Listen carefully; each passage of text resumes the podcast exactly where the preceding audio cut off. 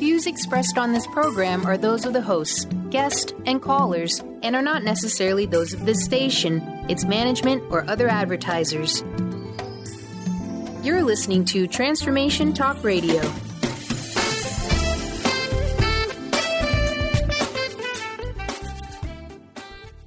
Hi, welcome. This is Dr. John Demartini. This is one of the most amazing and inspiring shows that you can listen into. If you want to be on the edge of your seats, if you want to open up your heart, if you want to expand your mind, and you want to meet incredible people, stay tuned because you're just about to experience a transformative radio show that will change your life. And you're listening to the Dr. Pat Show that's coming up right next. Welcome to the Dr. Pat Show. Talk radio to thrive by. Powerful, inspiring, and coming to you live, bringing you stories of people like you and me busting through and living life full out. Get ready to dare to wonder what your life would be like if you knew you could not fail. Hey everyone, welcome to our good news segment. I told you that there are some things that you just can't get enough of. You know, in my day, I think about the world that I grew up in, how my dad was a super mechanic, how we built motorcycles in our living room. And I thought, well, what is it out there now that people are doing that they have such incredible fun? What's new? What's different? Well, I'll tell you, that's what we're going to talk about here because Nick, Wild Willie Willard, is joining us here today. You know, look at when you are an aerospace engineer, when that is you, what is it about your life that would point you in the direction so you get to come on here and talk with all of us as a drone racing league pilot? Two time, third place winner, rocking it, rocking it, rocking it. Welcome to the show thank you for having me. It's a blast to be here. It is a blast. You know, I can imagine being a kid now. And, you know, I, I gave you a point in time where we grew up, three three daughters, right? Imagine. That didn't stop my dad. Uh, we never had our fingernails clean uh, because of changing spark plugs and all of the above. What is it about drone racing and drone racing league that gets you super excited? Oh, I mean, everything about it is just phenomenal. I mean, every time – that I put the goggles on and fly. I mean, it's like the first time again. I mean, it's just the most exhilarating feeling. You know, it, you actually feel like you are in the cockpit of the drone. Like, you know, you turn into a bird and you can just fly and do and go wherever you want. I mean, it's it's awesome. There's nothing else like it. Let me ask you, how did you, uh, in your life, your world, and I just gave you a little bit of an introduction for, for our folks. What was it about this the first time you were introduced to it where you said, Oh, I, I, I got to. I, I got to be doing that? The very first time that I was introduced to it, um, I was already into like flying RC planes at that point. Mm-hmm. I was doing that for about a year. You know, I was kind of getting into the the whole radio controlled stuff, and then I saw a video on YouTube of people racing these like little drones with cameras on them through the woods, and I was like, oh, that's how do you even see it? And I realized they had like, you know, video feed coming from the drone to goggles, like they're in the cockpit, and I was like, this is the most amazing thing I've ever seen. You know, the the engineer in me immediately went online, and I got parts, and I built my own racing drone in my dorm room my freshman year of college, and I've just been flying nonstop ever since then. Well, I want to tell everybody listen, uh, I want y'all to go to thedroneracingleague.com, thedroneracingleague.com. Y- you know, many of our listeners may or may not know about drones. I think almost everybody has heard the term, but we haven't heard about how to take a sport, and I'm going to call it a sport, bring it to the forefront and have something happen in a way that is so amazing, so cool, so safe Tell me about this this relationship you have. Tell us about the racing league, and also about your relationship and how this has enhanced your family relations. Yeah, I mean, the Drone Racing League is the only professional drone racing circuit in the world. And you know, we have 18 pilots in the series and we travel the world to iconic venues and you know, fly these souped up racing drones through these amazing, iconic venues. Like a couple weeks ago, we raced through the BMW Welt, these crazy three-dimensional courses with giant neon gates that we fly through. We flew through Adventure Dome in Las Vegas, which is you know one of the world's largest indoor amusement parks. You know, it's just an such an exhilarating thing that we all get to go do, and you know, we do it as a profession now. It's mm-hmm. you know just the most incredible life that I never thought that I'd have, and you know like especially my mom is like my biggest fan now. I mean, she loves everything about it. She has custom T-shirts that she made with Wild Willie and hashtag Drone Moms on the back, and she is just the biggest fan. I mean, she has every single episode recorded on tape. It's just you know she lives and breathes the stuff almost more than I do. Well, I can tell you why, uh, for a lot of reasons. First of all, it is super exciting. Second of all, you're not actually in the cockpit. So moms across the world are like, oh, yeah, this is something I can get behind. But the other thing, too, is this is a sport that is picking up enormous st- uh, speed. Tell us a little bit how this is being covered now on television. Yeah, so, uh, I mean, DRL has been around for about three years now. Mm-hmm. We are about to end our third season, and it's actually going to air September 6th at 10 p.m. on ESPN. Yeah. And for people who are Cox customers, you can actually just say drone racing into your contour remote, and it'll actually pull it up for you. Um, but it, you know, it's been covered for two years now on ESPN, and it's just got millions of viewers now and tons of fans, and it's really growing. I mean, on TV, it's all over the internet. You know, even the local grassroots mm-hmm. organizations mm-hmm. are just growing so fast that they can't even keep up with the demand now. Yeah, uh, one of the things I want to ask you about, and I, I don't take this lightly, this is a sport. This requires skill. I want to be very clear about that. And, you know, people might be saying, oh, yeah, no, this is a professional sport. You're a professional in this sport, uh, hence Three Willie. But uh, let's talk about what it means to be a professional drone pilot. This is not something you fool around with. No, I mean it's we take it just as seriously as professional athletes in football and basketball and soccer take it. I mean, they train 5 times a week. We go out, we train 5 times a week. You know, we really go out with other fast pilots and we really push ourselves and train really hard all the time. I mean, it's really something that it's just growing so fast and everyone is pushing so hard that you really have to train as hard as you can all the time to keep up. You know what I love about this too is besides your mom, you also have a, a, a fan apparently of Cox Communications uh, has become a sponsored, right? Uh, tell us about that because that has got to be super important for anybody in any sport, but especially for you in this sport. Yeah, I mean, I'm ecstatic to have Cox as my sponsor this year. I mean, it's really just a, a no-brainer partnership. I mean, they are all about fast internet, about fast drones. You know, they've got gigabit internet speeds pretty much everywhere that has Cox. You know, their panoramic Wi-Fi is awesome, like connectivity all throughout your house. We really value having 100% reliable connectivity to our drones while we're racing. Mm-hmm. It's really just you know a no-brainer having someone like Cox behind a pilot like me. I got a question for you because this is the question that excites me, and it's not on the list of, that these folks sent me. I, I'm curious from your perspective what the vision is for the sport because I can see it now. I mean, anybody uh, listening, go to the website, thedroneracingleague.com. Okay, what this website represents is a generation of upcoming new athletes, people that are professional in this. But I'm curious from your perspective, and maybe some of your, you know, your your uh, partner pilots' perspective. What is the vision for this? What do you want to see happen, and how fast do you want to see it happen, Wild Willie? Oh, I mean, I think we all share the same vision of seeing it, you know, being a mainstream sport that anyone can do. I mean, that's kind of the biggest thing is that it's not like, you know, other sports where you have to be young and fit to be able mm-hmm. to do it. Anyone can go out and get a racing drone and get really good at it.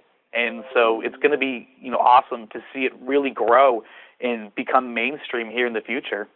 Okay, I got to ask you. So Do you have your eye on the prize? Do you have your eye on that first prize? Where what what is it going to take for Wild Willie to be even wilder Willie? well, first I've got to win it all this season, and yeah. that is the plan. You know, yeah, I really uh, I figured out throughout the season that you know you really got to push yourself. I mean, it's one of those things where you know you get you can't let up at all. Every single heat, every single race, you have to be on point, pushing yourself harder than I had ever thought I'd have to. How how old were you when you kicked this in for yourself? Uh, I think I started when I was 18. Okay. Okay. And I just turned 22, so okay. about four years. Well, here's the question that I have too: Is do you see the sport being dropped down to younger, uh, younger kids? And uh, can, can we get can we get a woman in there somehow? I mean, I, I'm willing to take it up here. Well, I mean, definitely the younger generations are getting a lot better. I mean, there's a, a couple local kids who are like 13 and 14 mm-hmm. who are just so incredibly good. I mean, it blows my mind. You know, there's younger and younger people every day getting in. Um, and actually, like my uh, my girlfriend flies too. We wow. fly together pretty much every time. Uh, uh, look at uh, family that plays together stays together. That's what yeah, I heard. exactly. All right, I know you got to run. I got to ask you one last question. What is on your wish list for the sport? What do you want all of us listening to this? What do you want us to know? What do you want us to get excited about? I mean, I just want everyone to be able to like watch it and experience it. You know, it's just such an amazing thing to see. I mean, even even after flying in the races, watching it back on ESPN was just one of the most mind blowing things. You know, and mm. this season airs actually in a couple of weeks on uh, September sixth on ESPN, and anyone can go watch that, and it's just one of the most phenomenal experiences. You know, it's just so so cool and futuristic to mm. see and then to realize that it's not the future, it's what's going on right now. Yeah, and I want to make sure, like you said, go to the website, everybody, and I want to be very clear. Put the word the in front of it. the drone racing TheDroneRacingLeague.com. Thank you so much for joining me. I know you've got to run. Thank you for uh, bringing the sport to the forefront. Yeah, thank you for having me. It was a blast. Oh, man. All right, everybody. Yep. Um, telling you out there, this is something you want to get your kids to look at a little bit here. Uh, let's take a short break. We'll be right back.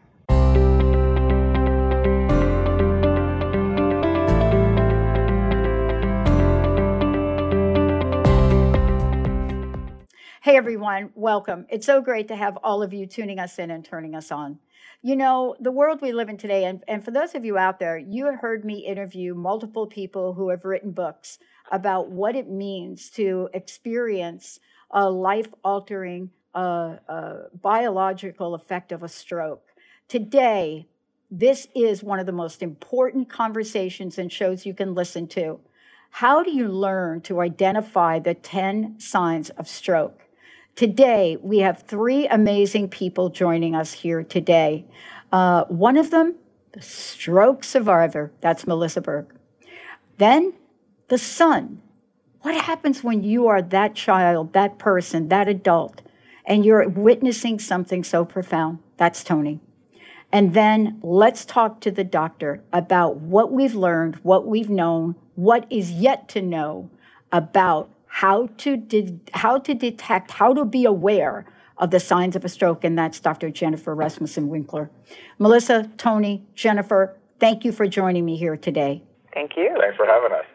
You know, I, I, I can only imagine what it is like for you, Melissa and Tony, uh, to be doing these interviews. And, you know, for you, uh, uh, uh Jennifer, to, to, to be part of this conversation, I want to ask each of you a, a different question. One, I want to ask you, uh, Doctor, why is this conversation one of the most important conversations that we can have in the present time we live in? Because we have treatments for stroke now, and we used to not. Time is brain. Every minute of an ischemic stroke, you lose 1.9 million neurons. that is a big number to lose, and we're talking minutes matter. So, understanding the signs and symptoms of stroke and getting to your closest stroke hospital, preferably by calling 911, is really important for saving um, your loved one's function or your function and ability to walk and talk and live your life in a normal, healthy manner. Mm. Um, and the reason I'm asking this is because I hope at the end of this short interview today that people know what their checklist is. Uh, if you don't know what a stroke hospital is, find out. If you don't know the signs, please take notes during the show. Um, Melissa, thank you for joining me here today. I, I, can only imagine what this was like for you. And if you don't mind going back in time for a little bit, you know, what was the sense that you were having as you were experiencing this?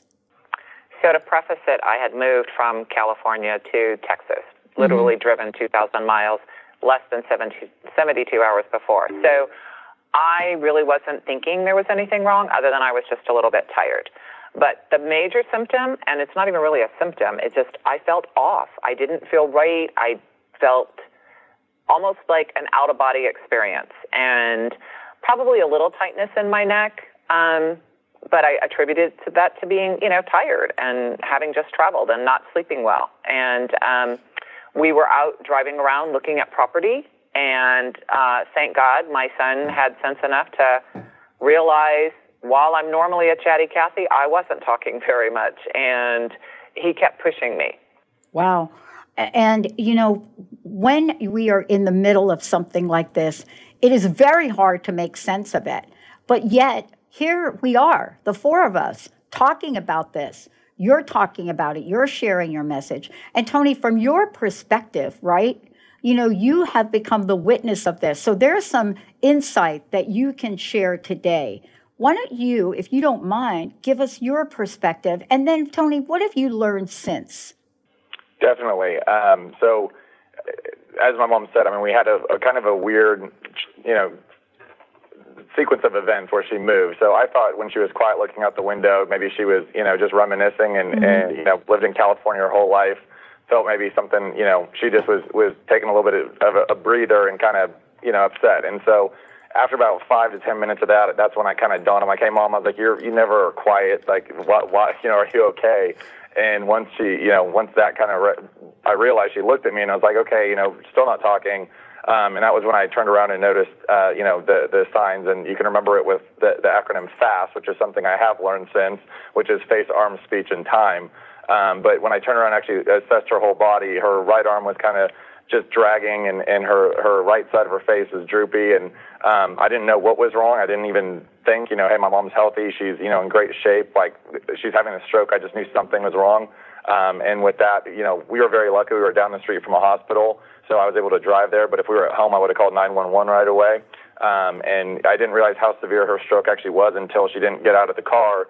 And I went around the other side, and she was just complete dead weight because her entire right side of her body was paralyzed. So. Mm-hmm um, the the emergency room was great. Got got her in right away, and and you know, like we all keep saying, time is of the essence. So that was a big a big piece why she has mm-hmm. nothing wrong with her to this day. Wow. Um, you know, let's talk about some of the signs, and thank you so much for sharing that. Let's talk about what some of the signs are because many people may not know um, and this is from a couple different perspectives, I think. Uh, you, you know, uh, for sure, Dr. Rasmussen uh, Winkler, one of the, the perspectives is I'm the person actually experienced the stroke. I'm the person watching you experience it, and I'm the doctor that's going to treat you as you come in. I would like to hear what the signs are that each of you experience and we want to share with our listeners. Melissa, how about you first? The signs that I experienced while looking back on it now, yeah. you know, uh, again, you know, I'm sitting in the back seat of a car, so I'm not really visually mm-hmm. able to see what's going on with me. But as Tony said, you know, my arm drooped, my um, I, I couldn't move my left, my right leg, um, my face. Um, it it, once you put it all together and you realize that that's what was going on, it's it's a little bit scary. Yeah. Um, and to not know, not have been aware, you know, especially at my age, um, it's probably something that everyone should become aware of, at least by their mid 20s, you know, all the symptoms for stroke. Mm-hmm. Wow. Uh, Tony, your experience, if you can identify th- uh, three things that folks listening to this show, uh, you know, as you were watching this, and I'm curious, did you have a sense immediately? Um, it sounds like you weren't exactly sure immediately, but you knew enough to do something. I would love for you to share with our listeners and tell them what to be on the lookout for here. Uh, yeah, I mean, I, I just think anything weird, I guess, that, that's, uh-huh. that's not normal behavior for somebody. Um, you know, and, and like my mom said, and, and, you know, she just got quiet, which, you know, isn't normal for her. um, and, you know, she, her right arm was, was kind of droopy, her right side of her face was a little droopy um, just those things, and she was off. I mean, so I mean, you'd rather be safe than sorry, I guess, and that's why you know I could have sat and waited, and you know, hey mom, come on, you know. If, instead, it was like, hey, let's get up to a hospital. I don't know, you know, what exactly is wrong. I'm not a doctor, but let's figure this out because you're definitely off. So. Um, just you know, be be smart about. It. I guess err on the side of caution, and you know, I'd rather look stupid than than you know, and at the at the hospital telling something isn't wrong than you know waiting it out and being like, oh, you know, I could have saved my mom's you know total function or her brain or whatever else, but we waited it out. So um, just react fast and and you know go with your gut feeling. Wow. Um, from a doctor's perspective, and I know our time here today is short, and so I want to make sure that the folks listening to this one. How do they find out more about this? How do they get more information? And then Given where we are today and the fact that we can treat strokes, can you please share with us from your perspective what folks should be on the lookout for? So you can get more information about the 10 signs and symptoms of stroke from signsofstroke.org. It's a great website that gives all of the details of what you need to know. Um, what people should be on the lookout for is really a sudden change. So someone can see and all of a sudden they're missing part of their vision and it's a sudden onset change. Or they walk normally and suddenly they start leaning to one side and can't walk in a straight line anymore. Um, another symptom would be they talk to you, they're chatty, and, then suddenly what's coming out of their mouth doesn't make sense. It, it's weird fragments of words or inappropriate words. Those are all signs and symptoms of stroke. And it's that sudden change that should alert you to get to the hospital and get evaluated for potential treatment. Mm. I want to talk about what, uh, uh, what some of the things Tony did, did right because I think that people will get a lot of information by understanding what should I do? You know, can you imagine being in this situation and not knowing what to do? And I think based on what we're talking about here today, there are clearly some things to do and do quickly. Can we talk about what those are if you're watching someone go through this? So what he did right is he recognized that she wasn't normal. She wasn't acting the way that she normally does. And then with that recognition, thought, I have to get her to a hospital right away. Most people, it works out better to dial 911, but because he was so close, he was able to call the hospital, prepare them for her coming in, and get her there quickly. Again, every minute matters in ischemic stroke, and so his timeliness of recognizing that she wasn't herself really saved her life. Mm. Melissa, I want to ask you this. I mean, I, and again, I know our time is short here. There's so much you're sharing with people, and I want to know what would be your message to the folks listening here today? What would be your recommendations? What have you learned? to listen to your body, mm. to pay pay attention, take the time. You know, especially as a female, as a mom, you're always so concerned about others, and you have a tendency of downplaying. You know what might be going on with you, and don't do that. And when your doctor suggests that you go on, you know, medication to lower your cholesterol, as mine did, do it. Don't disregard that. Uh, you know, I could have prevented my stroke had I been on the medication. So um, just pay attention to your body and and don't just think oh it's nothing and go lay down and take a nap which thank god we were out looking at property because that is probably what i would have done had we been at my son's home wow tony how about you yeah i mean um, probably just to, to you know say the same thing again i guess is is if you notice something off just react quickly and, and you know make sure that, that you know you get get help I guess as, as quick as possible get into the hospital um, regardless of, of kind of what you think. I mean, I, I I wanted to believe that my mom was fine, and and kind of gave myself a little bit of an extra couple of minutes to sit there and go, okay, you know, she's not okay. We got to we got to act. Wow. Uh, one last question, doctor, for you. What is the message you want to leave everybody with today?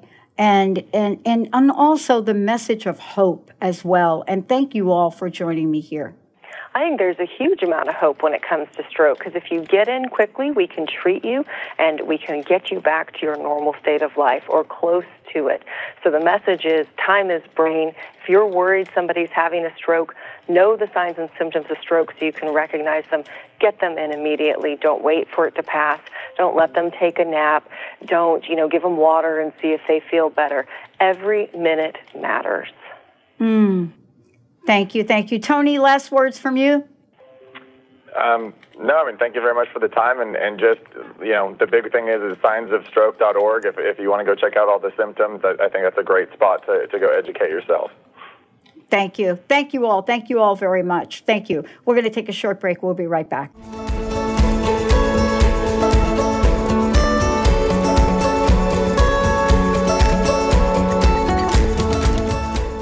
Welcome, everybody. Welcome. It's so great to have all of you tune us in and turn us on. And one of the things that I want to say to everybody is that you've heard us talk about chronic pain now for over 10 years. Why?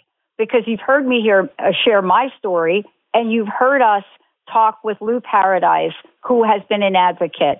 But what have been the advancements?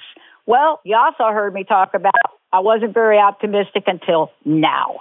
Today, joining me here today is Dr. Corey Hunter and Doug Rott. And why? Why are we here? You're going to hear about Doug's story and you're going to hear about the innovation that we're bringing to you. Innovation that most people thought would never happen at all. But chronic pain in September, Pain Awareness Month, it's not the awareness about the pain that we're going to focus on today. It's the awareness about the possibilities to relieve the pain. Dr. Hunter, Doug, welcome to the show. Um, let's talk a little bit about the epidemic uh, that everybody hears about, uh, which is uh, opioid epidemic. The thing that also we should mention and, and just briefly mention is that anti-anxiety has also now exceeded uh, the amount of uh, opioid prescriptions and is directly related to chronic pain. So, one of the things I want to ask each of you is what have you learned about chronic pain? And what are you finding now is so difficult in treating it? And let's start out with you first, uh, Dr. Hunter. So, broadly speaking, chronic pain is uh, any kind of pain that lasts longer than six to eight months. What makes it so difficult to treat is that once the pain stuck around for that long, it may not be coming from the same spot as anymore as where it started. So what may have started out as something as simple as a sprained ankle or a broken arm, after six to eight months, the pain may not be coming from the, the ankle or the arm anymore. It may have moved. And because we don't really have any way to, to pinpoint where the pain is coming from, we don't really know where to focus the treatment, and that's why it becomes so hard to treat over time. And you know, we're talking about something, and I want everybody to be familiar with complex regional pain syndrome, right? Really want to be want to be familiar with this. Um, I, you know, I never thought in my day and age that I would hear so many people suffering uh, with pain. How about you, doctor? I mean, let's talk about this for a minute. It's not just like it's a sidebar conversation or a water cooler conversation. We see people not able to walk down the hall at work we see people rubbing their hands. I mean, this is not just like a drive by conversation about pain, is it? So, yeah, it's chronic pain can take many forms. It can be chronic headaches, it can be chronic, uh, you know, chronic knee pain. Uh, complex regional pain syndrome, which we abbreviate CRPS, is really like the ultimate one that we see in pain management. Um, it's something that not a lot of people are familiar with or have heard of until they themselves actually, you know, are unfortunate enough to have it, or they know someone that's uh, that's afflicted with it. Um, patients who have it uh, call it the suicide disease because this is something that they would they would rather not go on living another day than have to deal with the pain at this level. Um, we don't know a lot about it insofar as like why some people get it and some people don't, but it starts off with something just as simple as an injury or a, a routine surgery, and then the body's healed, but the pain just kind of continues over time and gets progressively worse uh, to the point where now it spreads, and then wherever that injury or surgery was, you can't even use that limb anymore. Oh, I know. And let's get right to that with somebody, right, that knows a lot about this. Doug Rod is joining me here today. Medic, uh, and what I want to say is medically retired U.S. Army paratrooper damaged both his knees after years of active duty. duty. And as a result of these sur- surgeries, oh, well, let me let him talk about it. Doug, it's great to have you here. Thank you for coming out Thank and talking about me. this. Yeah, yeah. Wow. Did you well, ever think this would be you? Um, when you're young, you think you're pretty indestructible. Yeah. Uh, with every passing year, I find that I am not.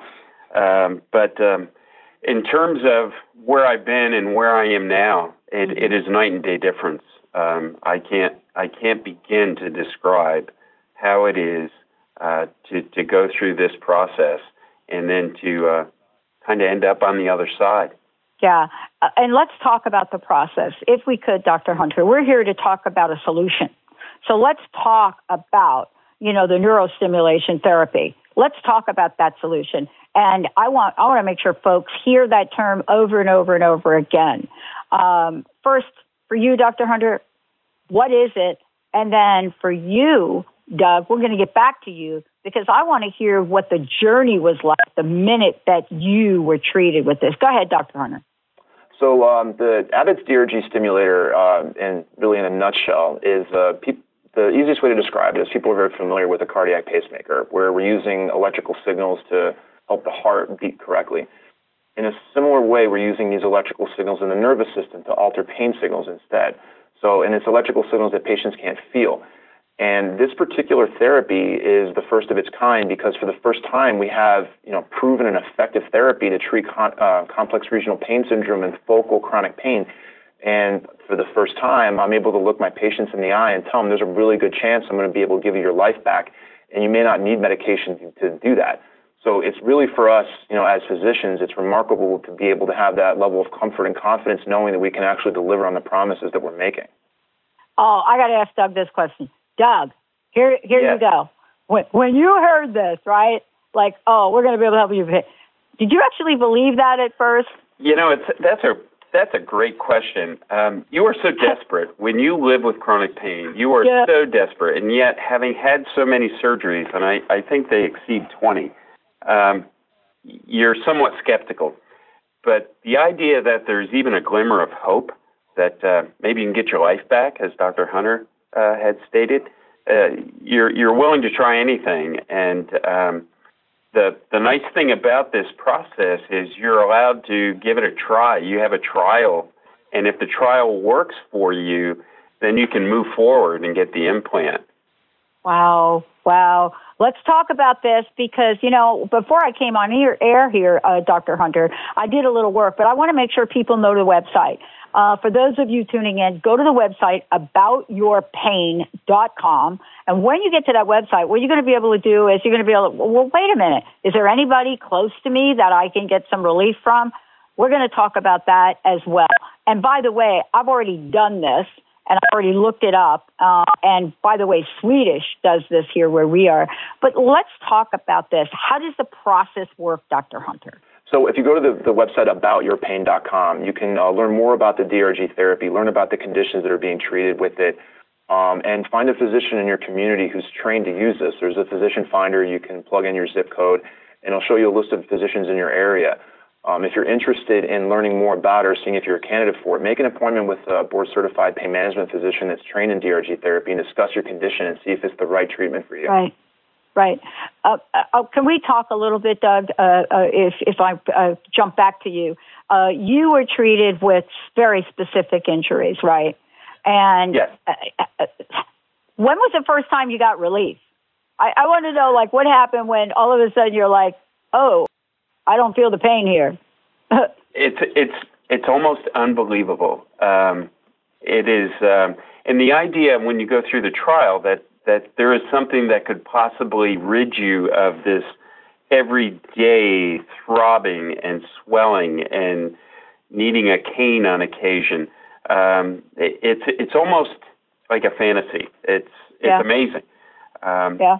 And I've I had the surgery the day after Thanksgiving. The Abbott DRG stimulator was implanted then, And mm-hmm. I am so happy to tell you that after 10 years of yeah. opioid therapy, spinal column stimulator use, um, I have not had pain medication since the second week of February. Wow. Yeah, it's amazing, wow. isn't it? It is amazing because I too was looking at a wheelchair in 2008. So, oh my gosh. you know, you're, you're talking to somebody that's uh, really up close and personal. I get it.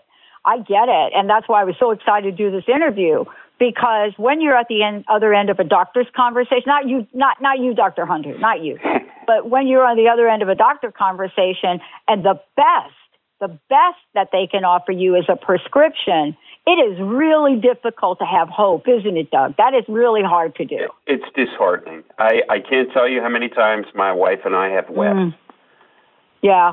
Uh, I want to get back to you, Dr. Hunter. I want to I want to know what your vision is to get this in doctors' offices, naturopathic offices, chiropractic offices. I could go on and on and on. But how do we get this in the places where then those people can relieve other people of pain. How, how the heck do we do this? Well, I mean, it starts with you know what we're doing right now um, is, is just getting awareness out about this therapy. Um, we've you know as I said, I really can't understate the fact that we haven't seen anything like this before in pain management. Something that's so reliable, something so consistent, something that's um, so unbelievable for these patients. Um, doctors are more and more finding out from other physicians, and I think they're even finding out more from patients because patients are sharing their story, like Doug's story, and patients are they're really I think just the best you know the best candidates to tell people about how effective this is. So it really just starts with getting awareness out there for it. And I think as more doctors are comfortable in seeing that this is this is real, um, if they themselves aren't doing it, they should be you know finding other doctors in their area to refer them to.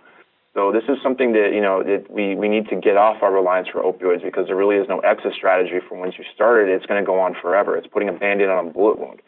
Um, yeah. This is really kind of we're, we're addressing the injury, we're addressing what's going on, and you know we can get patients. This is going to be our first step. This is this, this digging us out of this opioid epidemic is having this very treatment right here. Yeah, and so let's just. I want to just get. I'm a, a researcher at heart. I got to give people a number. Listen, uh, a long-term clinical study showed that DRG stimulation provides pain relief to more than eight out of ten people. That is an yep. 80% ratio. Knock off the margins for statistical error.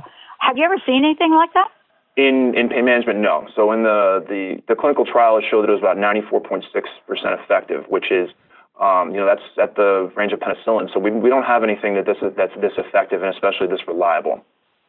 All right, I got one last question. I know you got to run. Each of you, I want to know what your personal message is. I'd love to know what you want to leave people with and uh, let's give them some information. Dr. Hunter, why don't you go first, and then Doug, you can go. So again, uh, just really go to the website aboutyourpain.com, read more about this uh, this this amazing life-changing uh, therapy. Find a doctor that's there. But if you're on opioids, or if you're considering taking opioids, look into this therapy first before you do that. It's uh, it really could it could save your life. Thank you, Doug. How about you? I cannot um, overemphasize the change of 10 years of having to deal with chronic pain and then like a light switch getting my life back um, and I, I I've said before uh, to the others here that I'm renovating a house. My wife and I walked three miles last night, and I'm riding a motorcycle again. Oh so my gosh, I, I love yeah, that. Yeah, I've kind of got my life back. It's wonderful. Yeah. Okay. I'm sorry. I told a little fib. What kind of motorcycle did you get? Well, I have two. I have an old 1970 Triumph 650 and yes. a 76 BMW. I come from a motorcycle family. My first bike was a Triumph. My second bike was a BSA. And guess nice. what? We, us motorcycle people, we don't like the pain, do we? no, no, not at all. All right. Thank you both. Thank you so much for joining us. Everybody out there, aboutyourpain.com. Much more you're going to hear about this. All right, everybody, we're going to take a short break. We'll be right back.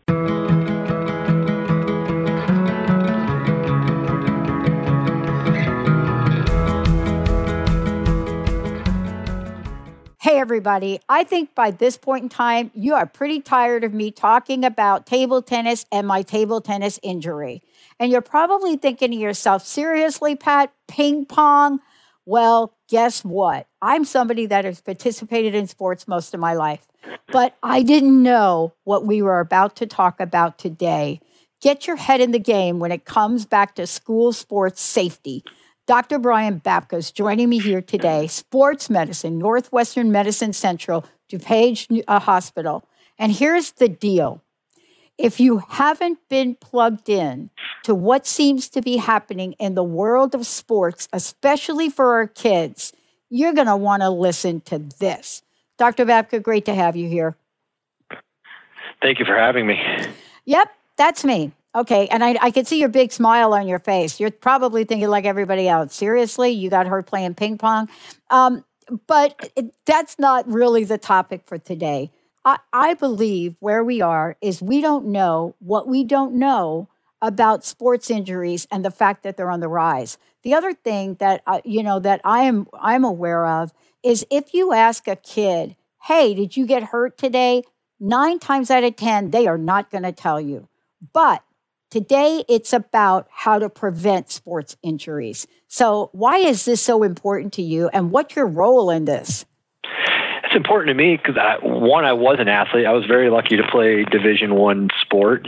Uh, I'm a parent, where I think I think all of us as when we become parents, our filter completely changes. Yeah. Um, and then this is what I do. I, I, I grew up playing sports, uh, kind of as a biology nerd. And when I went to college and realized there was a profession for me to mold the two together, uh, I pursued sports medicine. And now, for the last 15 plus years of mm-hmm. my adult life, I've been you know, working with athletes as a sports medicine physician and team physician, uh, currently with Northern Illinois University. Mm-hmm. And so we take this seriously. Um, you know, I see it every day where we're seeing younger athletes come in hurt with overuse injuries.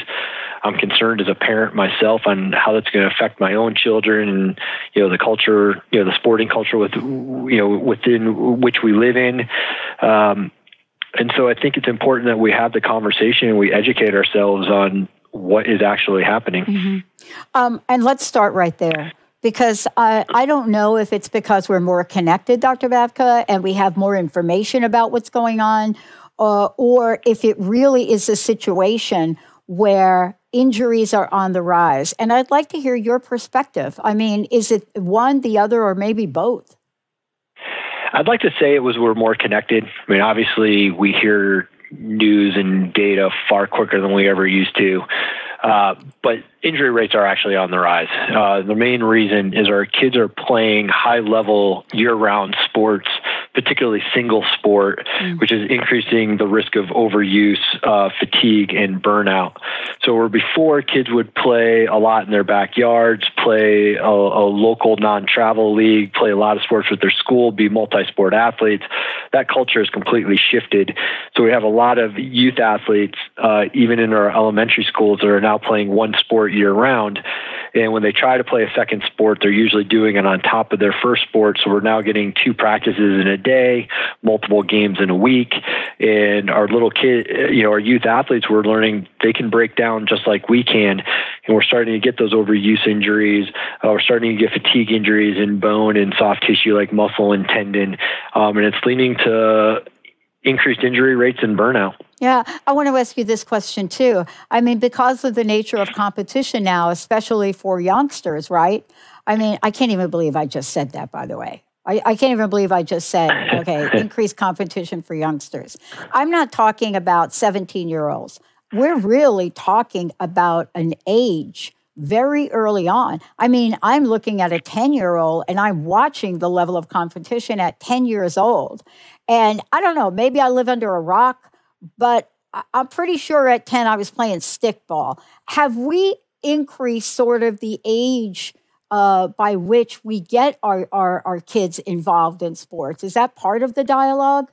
We have. I think the thing to consider though is sports are good and getting our kids engaged oh, yeah. in sports and activity and healthy active lifestyles is always important at every age mm-hmm. where it's shifted is even our eight nine ten year olds now are playing one sport travel sport year round and they're not changing it up so there's no time for recovery oh, yeah. there's no time for modified activity to, yeah. to pursue other interests and so we know in certain sports when you play year round certain body parts are going to get overused. Mm-hmm. And so there isn't going to be a transition to a different sport in a different season where there's going to be some recovery while still exercising. And, and these little bodies, you know, we like to think of they're all energizer bunnies and they're all super resilient. And for the most part, they are. But again, they can break down and get overuse injuries. And, you know, if, if we teach our kids that every time they continue to get hurt, um, sports is going to be no fun and that lifelong culture of us wanting to you know pursue exercise and making sure that we're all active and you know we're big in the sports medicine community yeah. as exercise is medicine uh, you know they, they start to gravitate away from it because it always becomes an unfun activity or they're always hurt and they're burning out. Yeah. Wow. You know, I agree with you completely. I think one of the things that we do need to focus on is having our, our kids move. We need to move. Um, and I want to ask you this uh, if you'd have said the word uh, concussion five years ago to a parent, they would pretty much have said, oh, that doesn't apply to me. So the word concussion is out there for a lot of reasons. One, there was an entire film uh, done on it, but it's starting to get attention, and it certainly has gotten the attention of mothers everywhere. Uh, how big of an issue is that when we're talking about sports and kids and safety? Concussion's a big deal. Uh, you know, public awareness is high. I think sometimes people are aware of it but don't really like to recognize you know what it is or how it can affect them or what the number is. We know about 9% of high school athletes that report to an athletic trainer or athletic training staff for an injury evaluation. It is a head injury. So about one in approximately one in 10 injuries is a head injury. So that's more common I think sometimes people recognize. Uh, at the same time, it's an injury that can be treated. Um, I think sometimes we do have to be careful of getting too far ahead of ourselves and that every one time concussion is going to turn into what we see on TV every year or every day, because that's a very big leap and we can't necessarily get from one end of the spectrum to the other in a linear fashion. There's a lot of things we do not know. So I don't want moms and parents and athletes to necessarily be afraid of sport. You know, sports are good. They're not evil. They're not the enemy. Yes, there's an inherent risk, but a one-time acute concussion or you know an acute injury properly treated uh, with the return to play protocol and monitoring and treatment and return to learn and done the right way will not always end up being what we see on the news. Yeah. And so we have to understand that there's an inherent risk in everything, and our teenage drivers learning to drive are, in honesty, more at risk than playing football. Uh, there's a risk in PE class. Uh, I have two children. Both of my kids have had concussions, and neither one of them were related to sport.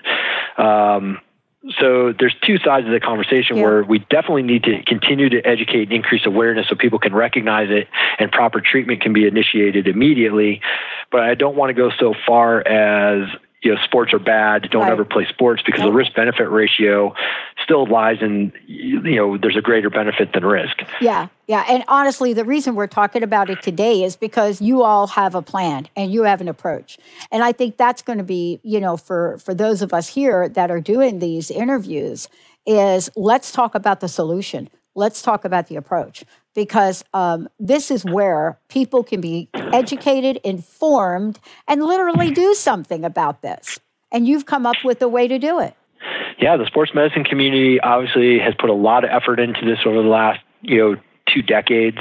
Uh, to constant evolution, and every time we get more data and more education, uh, we try to adapt what we're doing. Granted, we do not know everything. There's just as much you know science that we don't know than we do, but people need to be aware that it's a constant evolution and there's some things out there that we do differently now or that are available in communities to you know be more proactive with treatment so particularly the old perception of brain rest used to be you know an injured athlete with concussive symptoms we would decrease, you know, eliminate all stimulation. So put an athlete in a dark room under the covers, no social, mm-hmm. you know, interaction, no school, no screens. And we realized that didn't work. You know, we have these teenage athletes that are fit and they're social and they don't do very well when you when when you when you isolate them from their friends. Yeah. And so these athletes that sit around for too long, fatigue actually breeds more fatigue. Mm-hmm. So the sports medicine community, um, you know, our neurologists, you know, that deal with uh, concussions, our physical therapists, our athletic training staff, uh, our researchers, we've started to kind of swing the pendulum and change our mindset a little bit. And now we try to get an athlete back on their daily routine as quickly as possible. Mm-hmm. Uh, so they maintain their sense of day and night. We don't increase, you know, the potential of sleep disturbance. Uh, we now have return to learn protocols that are required in most schools where we can actually work with school nurses, teachers, school administrators to have athletes return to school with accommodations. Uh, and they actually do well because now they're not at home again isolated or anxious about you know reentry and how much work they have to make up and all the tests uh, we can kind of continue to progress them along the spectrum. We have formalized return to play protocols where when an athlete's ready to return to play we don't go zero to 100 miles an hour. We take a couple days to slowly increase activity heart rates and you know strenuous activity and make sure we're still progressing. An athlete that's not getting better on the typical timeline of seven to 10 days. We actually now have uh, therapy and rehab protocols that you know we kind of like to talk about as active rehab, Mm-hmm. where if we have somebody around too long not doing anything, again symptoms can worsen, and we know starting at the five to ten day mark we can start some light activity while still protecting that athlete or that patient while increasing a better outcome by even starting light walks, stationary bike, physical therapy, you know, what we call vestibular therapy. Um, and we know that athlete is now back on a routine. Uh, cardiovascular fitness is somewhat maintained. They're allowed to be engaged with their teammates and their friends, and we know outcomes tend to be much better. So we're starting to swing, you know, and at that same time, we can still protect them by, you know, it doesn't mean we're maverick and immediately put them back on a field and, you know, while they're symptomatic and, you know, continue to increase the risk of injury. But in that controlled environment with that controlled rehab approach, we can actually still get an athlete doing some things while protecting them. Yeah, yeah. I got to tell you this. I work on the psychology of sports. You know, my my area of expertise or uh, was is in the field of psychology, but behavioral and cognitive. And one of the things that we looked at with this was the psychology of this. And I love what you're doing because you said something that's so important. What we tell uh, coaches, and we say, look, if you've got somebody on the bench, give them something to do. Give them something to Yep. do. You know, I mean, how many teams do you know, Dr. Babka, where, you know, everything from bringing out the charts to keeping track of team members? I I mean, there's so many different functions. And yet, you're right. We tend to ap- uh, isolate injured athletes, if not, i- i- if that isn't enough already. So I love what you're talking about and your approach to things. Um, what do you think the challenges might be for the coaches and the parents around this? Because it's really counterintuitive for them. They're like, "Oh no, don't, no, no! Like I don't want, I don't want any active rehabilitation." What have you found? Oh, actually, I think it's the exact opposite. I actually great. think it's uh, been a huge benefit. I think coaches see it because, in particular, in our youth athletes, we have to remember they don't always recover as quickly as our professional adult mm-hmm. men, and we're all mm-hmm. very conditioned to seeing, you know, our football professional football players on a Sunday get hit, go into protocol, and then play again the next Sunday or you know two Sundays later, and our kids don't always you know react that way, and it's they sometimes have a prolonged recovery. And we see these kids that don't do anything for two, three weeks, and that fatigue breeds more fatigue, and they're sitting on our couches like sloths. Mm-hmm. You know, to actually have parents see when we initiate active rehab and their child's personality is coming back, they're sleeping better, they're engaged with their friends, and you know sometimes you can break that headache, you know, and those symptoms for you know a couple hours to a couple days i mean you, you see the brightness in your child's eyes again and mm-hmm. you know they're back to normal. And when coaches see it you know they're you know no longer in that mindset of oh this guy's just going to be out for 4 weeks. It's the they can kind of see how all right this return to play may be going okay. You know from their standpoint it's if, if I do have an athlete out two to three weeks, as long as they're maintaining some cardiovascular conditioning on a stationary bike or doing some light walking, um, we don't have that risk of future injury. Where sometimes we used to forget that we would take an athlete out of play for three, four weeks at a time, and they would not let them do anything. And then when they were ready to go back, we realized we were setting them up for another injury, exactly. particularly a lower extremity injury, whether it be an ankle sprain, an Achilles tendon, an ACL, right. because we deconditioned everything in the process. Wow. The other thing I wanted to mention is the thing that you talked about yeah. is one of the other bigger approaches and awareness is that multi-specialty approach. So, you know, yep. you on the psychology side, yep. um, we all have to come at this together. And, you know, concussion particularly is not a one specialty you know condition.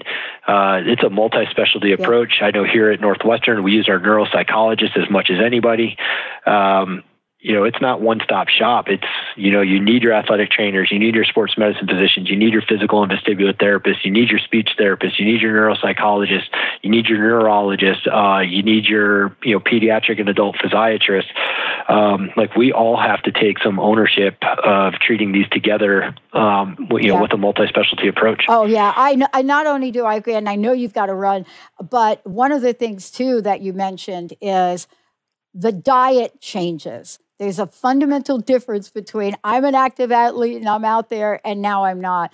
Thank you so much for today. Can you give us a website for people to find out more, please?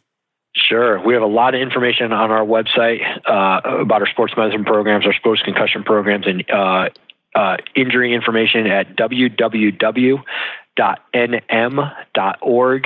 backslash sports medicine.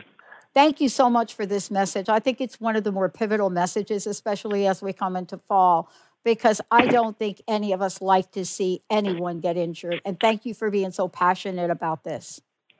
Well, thank you for having me. I really appreciate it. Oh, yeah, boy. Please, everybody, go check this out because this is something you want to know, you're going to want to share. Thank you. We're going to take a short break. We'll be right back.